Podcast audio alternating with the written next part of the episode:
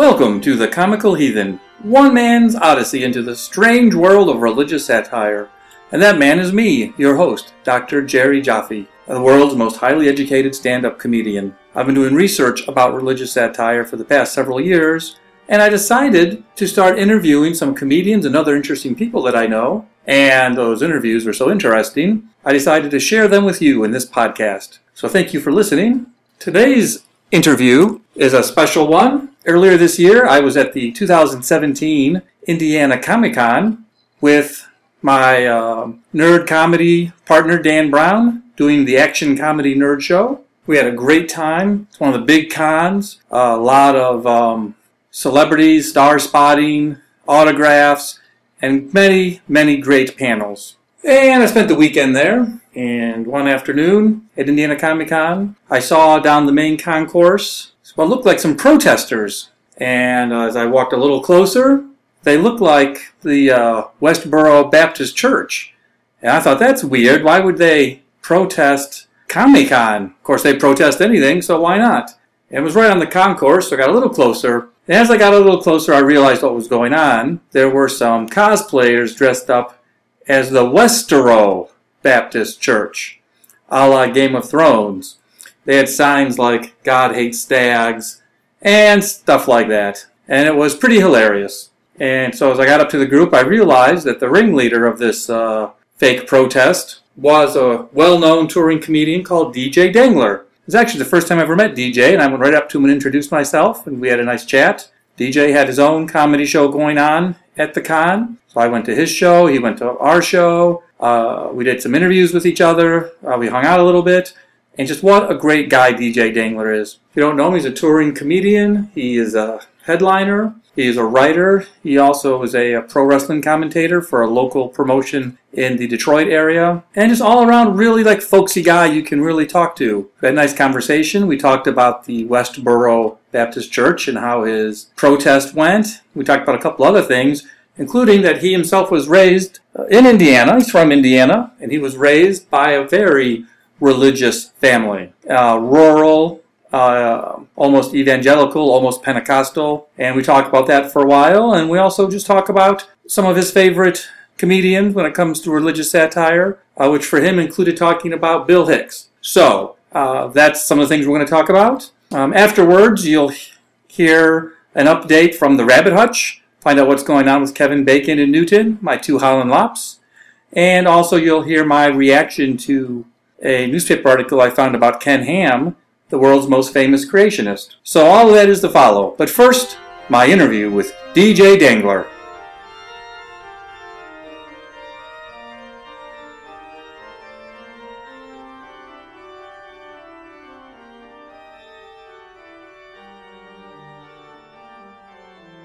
All right, welcome to the Comical Heathen. This is your host, Dr. Jerry Jaffe, with a very special guest I just met at the 2017 Indiana Comic Con, comedian DJ Dangler. Hello. Hey, DJ. It was great meeting you. At, on uh, Friday, I checked into the con and I saw some apparent protesters Yeah. with signs for the Westeros Baptist Church. Yeah, we were protesting real hard. There's, Yes. a, there's a huge, there's a pandemic blight on America of robots not wearing pants and, comic book characters dating outside of their universes, and, we're not going to have that. And apparently too much stag on Yeah, stag, yeah. same stag God hates marriage, stags. same That was our stag marriage. Yes.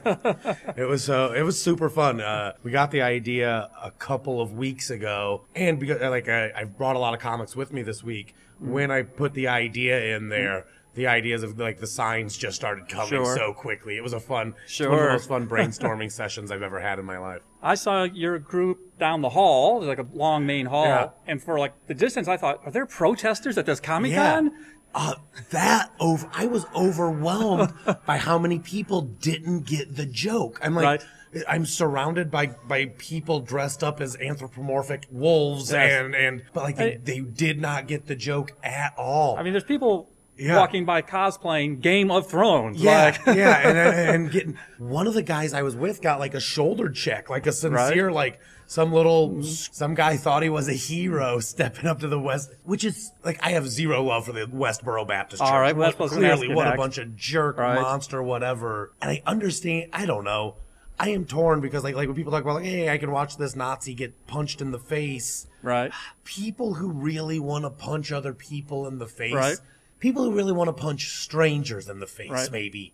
I think you're rarely the good guy. Even if that other guy's a bad guy, wanting to hit someone Sure. you don't know. You know, John Lennon said something like that. Okay. That's when he and Yoko did their like naked sit-in. Yeah. They let reporters come into the hotel room for a weekend. He said that he saw a lot of anger, including in himself and in like Vietnam protesters. Yeah. He was trying to find a peaceful way, Yeah. not a punchy way to protest. Yeah, like, like people want to go. I'm gonna go scream at those guys, and I was like, well, that's usually how dialogue happens. Right, yeah. Two people screaming Yes. until one's voice gives out and the other wins. That's the great compromise Yeah. of America, right? But yeah, like I, I was, I was, I was bummed that people. Uh, and it's also I have an elevated when you're in such a Right. friendly environment as Comic Con, where everybody's Yes. so happy. and so inclusive that normally. anybody splashing any water, I guess I could do that too. I mean, I mean, I don't want to have ruined anyone. I certainly don't want to have negatively affected anyone's time. Mm-hmm. Right. But the fact that people were so ready to get mad, Right.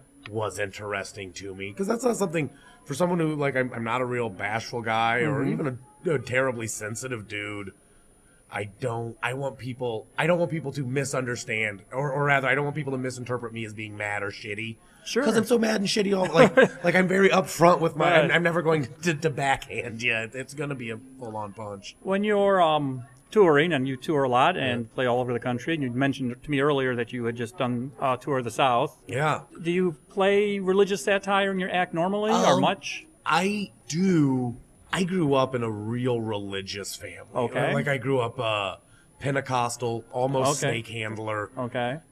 and it's weird because because those people are my people.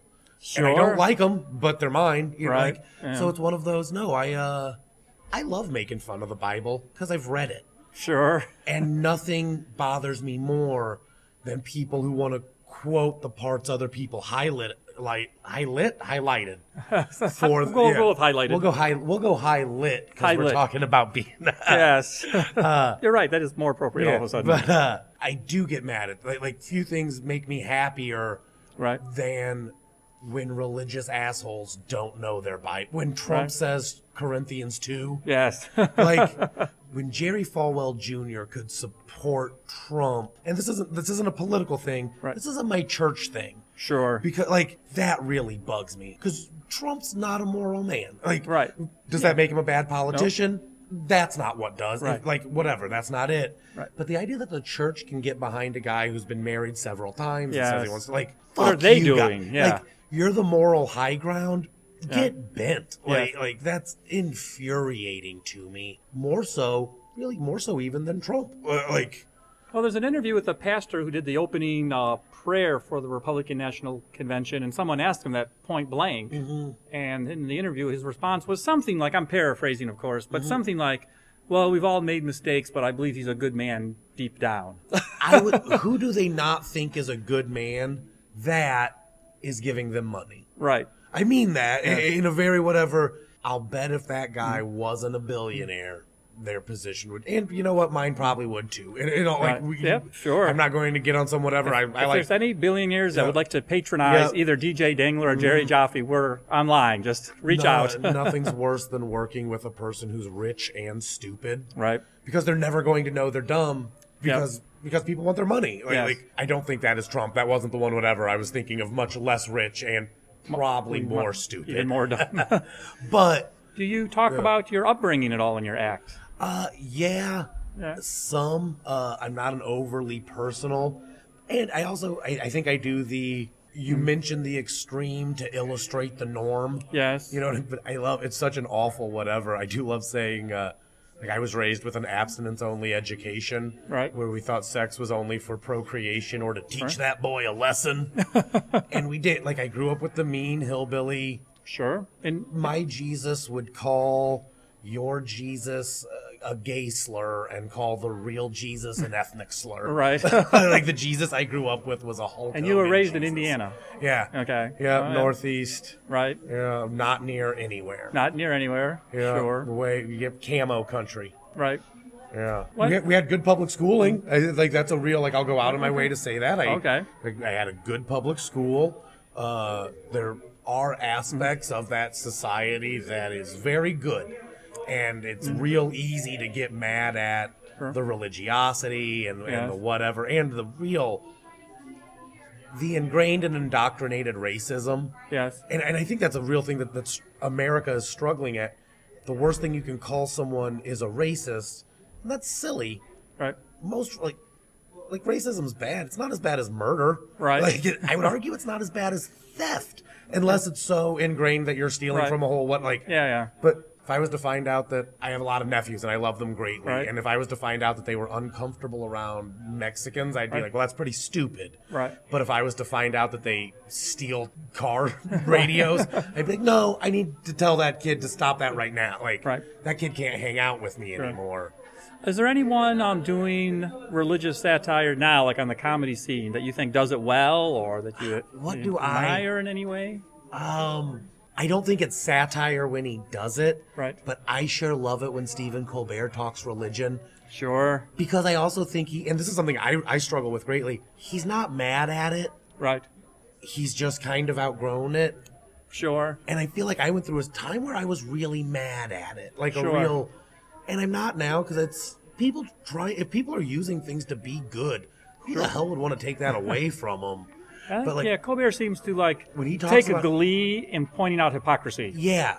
And I love it. Uh, I watched a long interview with like him and Oprah, and he- Okay. he, had one of the nicest lines I've ever heard. He goes, uh, "When my f- mother Hmm. gave me her religion, she wanted me to use it. It was a gift she gave me. Okay. If I don't use it all the time, that's on me. Right. But it wasn't that like she really liked it, Right. and that helped.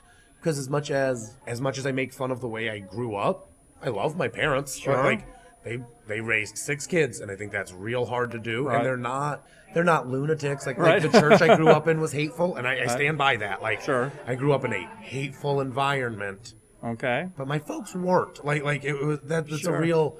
Even weird shit. Like, like, it- I, I'm 36 years old, so I grew up with rampant homophobia. Ever like we only ever called anything gay. Does Sure. that make like only if your computer didn't work correctly, it was gay. Right. If the like stupid gay grass, Sure. just the weird. We hate that. The whatever. But even then, I can remember. I can remember my mom being like, "Ah, "I don't think a whole lot of people go to hell."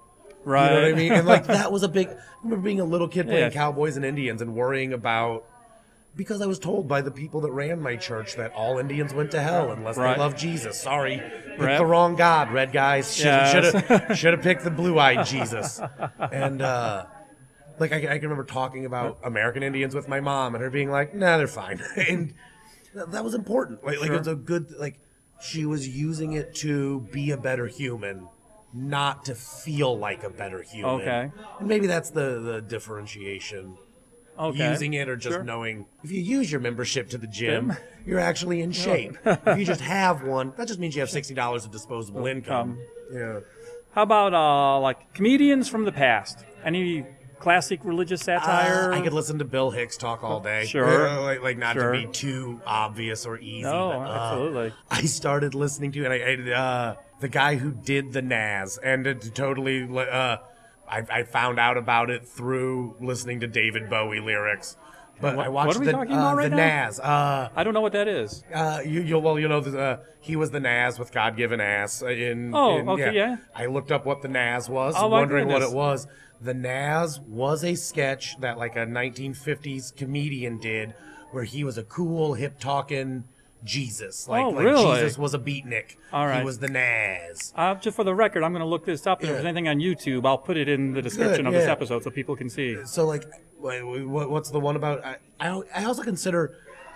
Like most Americans, I confuse most uh, European history with the Bible. Sure. a little bit in a weird, snotty, you know, like uh, like like like what Ben Franklin wrote in the Bible. Yeah, Uh, but no, but I, I do have some of that. But like like the rape of the lock, I consider Sure. almost religious parody okay, sure. because I marry the institutions of civility with the church. Because the church has done such a good job of saying we're all the good guys. Okay. Everything good. Does that make Sure. sense? The Hey, Bob, I only have a couple of minutes because we're we're sort of uh, Yeah, semi stealing a room Yep, here. yep. How are you enjoying Indiana Comic Con? I love it. Like, it's super fun. Like this has been a weird, stressful week with, with getting all the comics Sure, involved sure. and all the travel. So this has been a rough And, uh, one, but a great one. The show's been going well. Real fun. Yeah, Excellent. it's it's also a place I get real fans here. Like, Right. people who like what I do and read the things I write and Yes. whatever. So yeah, it's a it's a meaningful thing. Like yeah, I look forward to it all year. Let me ask one more question. Okay. Uh, just on the topic of religious satire, anything you'd like to say that we didn't cover? Yeah, Last I- thoughts? Any? Try to be nicer, and if people scare you, learn more about them. All right. Well, thank you very much, DJ. Thank Enjoy you, the rest man. of the Thanks con. so much. This is a great interview. Thanks, dude.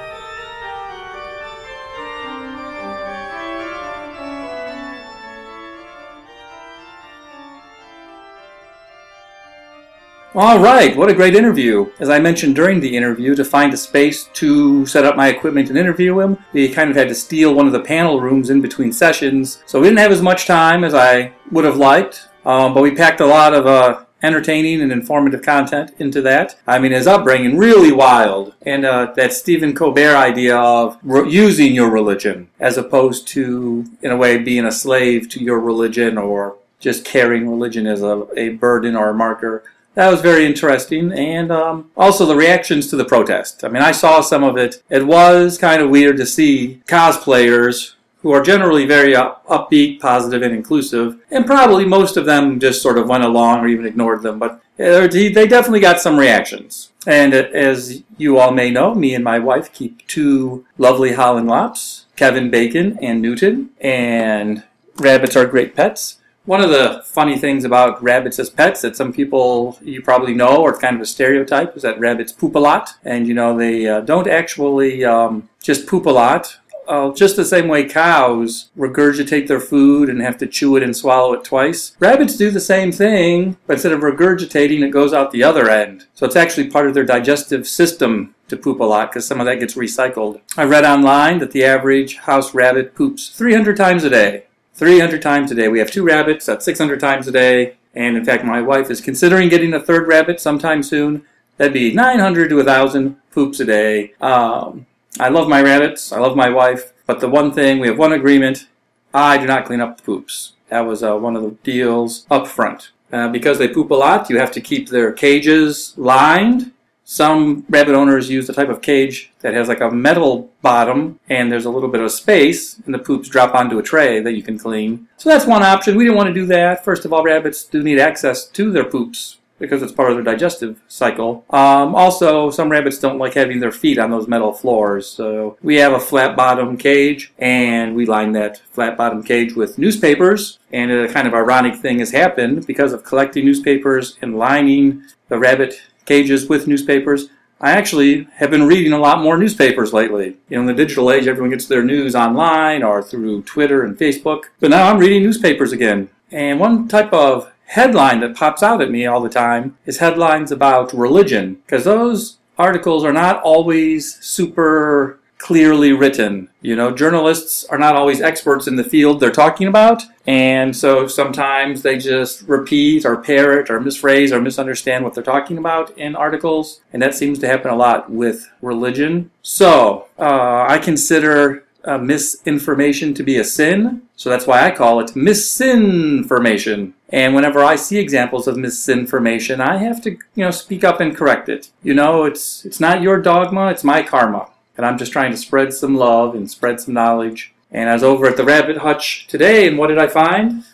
An article from the Royal Gazette, which is a newspaper from Bermuda. Yes, the Bermuda, the island. Nice. So, you know, having the Royal Gazette at the bottom of your rabbit cage has got to feel exotic and luxurious to Newton and Kevin Bacon as they squeeze out their perfectly spherical little brown pellets. Anyway, this article is titled Evolution Attacks the Character of God. Bum bum bum. Now, there's some extra quotation marks in that title that don't show up so good on a podcast. Attacks the character of God, quote unquote, is a direct quote from none other than Ken Ham, a guy whose name is so short I can only assume his parents were trying to save space on the birth certificate. The money they saved on ink was spent buying their favorite food, canned ham. If the name Ken Ham sounds familiar to you, then you're either a person who follows the news or maybe a person who follows the Bible. Ken Ham is sometimes mentioned uh, in the former. He's the president of Answers in Genesis, an organization that has brought us such humorless amusement parks as the Creation Museum, and uh, that Noah's Ark exact replica concrete building thingy is building a giant replica of a boat that can't possibly float in an effort to prove the Bible is literally true. Ironic or ignorant? Potato, potato. Let's just call the whole thing fruit salad anyway. I would say that Ken Ham and Answers in Genesis have confused the word museum with the word theme park. Now, if you want to see a fantasy world where dinosaurs and people cohabitate and actual science is chucked out the window, this is the place for you. Give you a quick example. There are actual displays in the Creation theme park suggesting that legends about dragons are proof that humans and dinosaurs coexisted.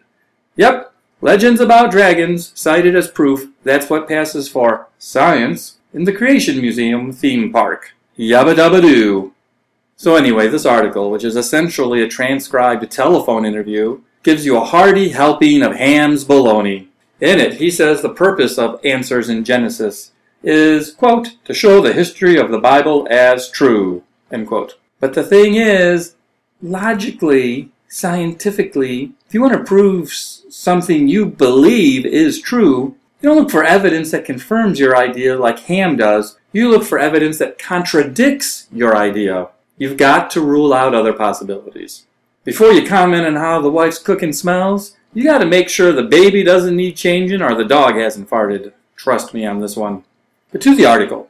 Two thirds of the next generation are walking away from church in the U.S., Ham continues. I want to warn parents what can happen to their children. Did you see what Ham just did there? He implied the church in the U.S. is one monolithic entity, one which presumably shares his extreme view of things. But the truth is, believers aren't always churchgoers, and churchgoers aren't always creationists, and even creationists aren't necessarily young earth creationists like Ham. He doesn't speak for all people of faith any more than I speak for all people who eat cake.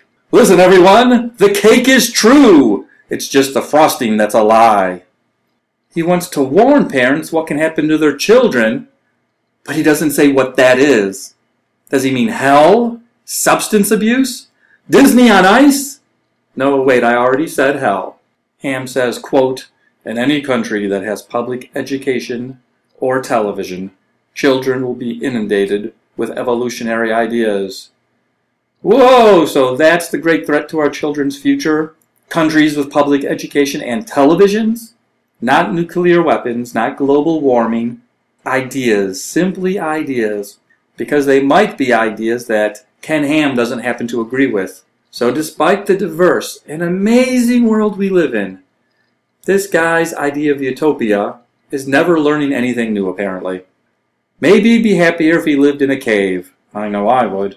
Unfortunately for Ham, most caves are also millions of years old.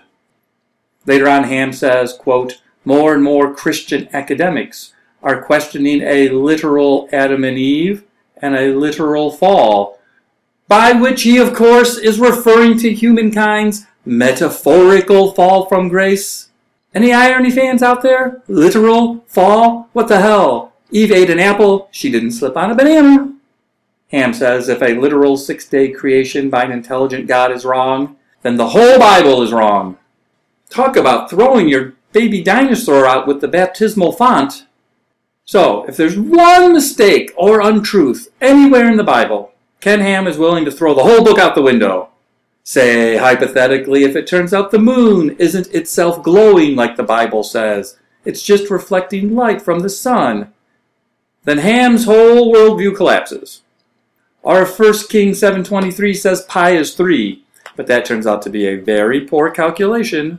Or if there's absolutely no evidence or reasonable physics for a global flood, regardless of the charming tales about Noah, well, if those parts aren't literally true, then screw all that love thy neighbor or turn the other cheek, or even turn thy lovely neighbor's other cheek. Ken Ham is out. The base of his morality will spontaneously evaporate, and he'll have to be restrained from kicking babies, sniffing glue, and Disney on ice. that is not a well tested and robust ideology. That's a house of cards. Was it Jesus who said, Let he who burns the first science book not live in a twig house? I think it was Jesus. Ham goes on to say, even conservative church leaders believe in millions of years, which attacks the character of God. Wait, wait, wait, what was that? What is it that attacks the character of God? Belief in millions of years? Sigh. We usually talk about billions of years, and it's not scientists contradicting the Bible, it's the Grand Canyon that's attacking the character of God because it is more than 6,000 years old. It took more than 6,000 years in the making. Ham can look at the Grand Canyon, or distant starlight, or the diversity of plants and animals on this planet, and think, yeah, it looks like about 6,000 years old to me. It's absurd. He says there's no such thing as millions of years. I guess he never had to wait in line in security at the airport. This article says Ham has found that many Christians are intimidated by, quote, the word science, which simply means knowledge, end quote. Well, yes, the origin of the word science does trace back to the Latin root meaning to know. But today, the word science, when properly used, is about the process through which knowledge is acquired. It's the scientific method, which is a cycle of ideas, tests, and observations. It's an approach that thrives on ongoing criticism and revisions to improve and refine its findings, to make them as consistent as possible with the world we see around us. It's sort of like the opposite of constantly having to revise your view of the changing and expanding world to match a 2,000 year old book. Hey, no penguins mentioned in the Bible. Well, you know, they fall under the category of uh, um, uh, beasts. Yeah, adorable little swimming birds in tuxedos. But that's not distinctive enough to mention in the Bible, unless it's in a narration by Morgan Freeman, who has played God in movies, so I guess that counts. He says he is equipping people to give a logical defense of their faith. But why even try to use logic? The word faith means belief despite the absence of proof. That's why they call it blind faith, because it exists despite the lack of evidence. Faith is when you want something to be true, Faith is what makes me more handsome than George Clooney.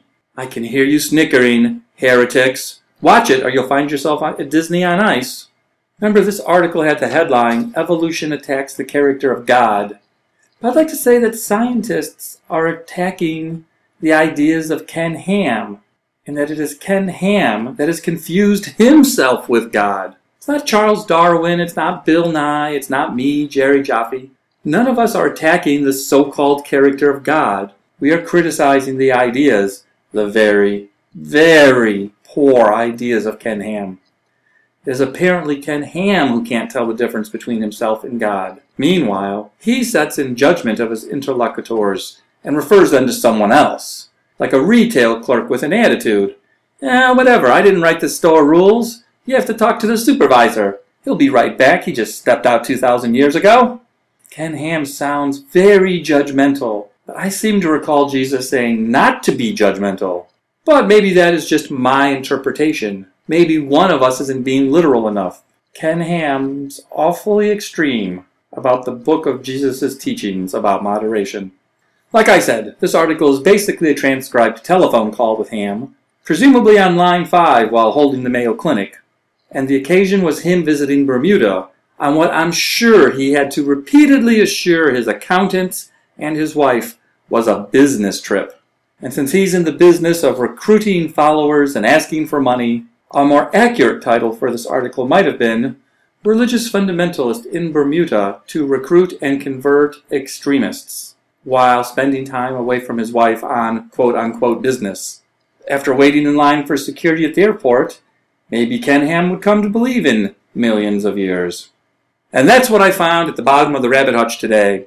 I just want to take this opportunity to thank DJ Dangler for uh, being my interview today. And I would like to thank my good friend Jeff Geddert for all of his technical advice as well as his contributions to the writing of this podcast. I want to thank uh, my good friend Mark Bell, who plays the lovely organ music you hear uh, throughout the episode. And finally, I'd like to thank you for listening. Look for uh, additional comments and links in the description of this event, and be sure to rate us on iTunes and Stitcher. And thank you for listening.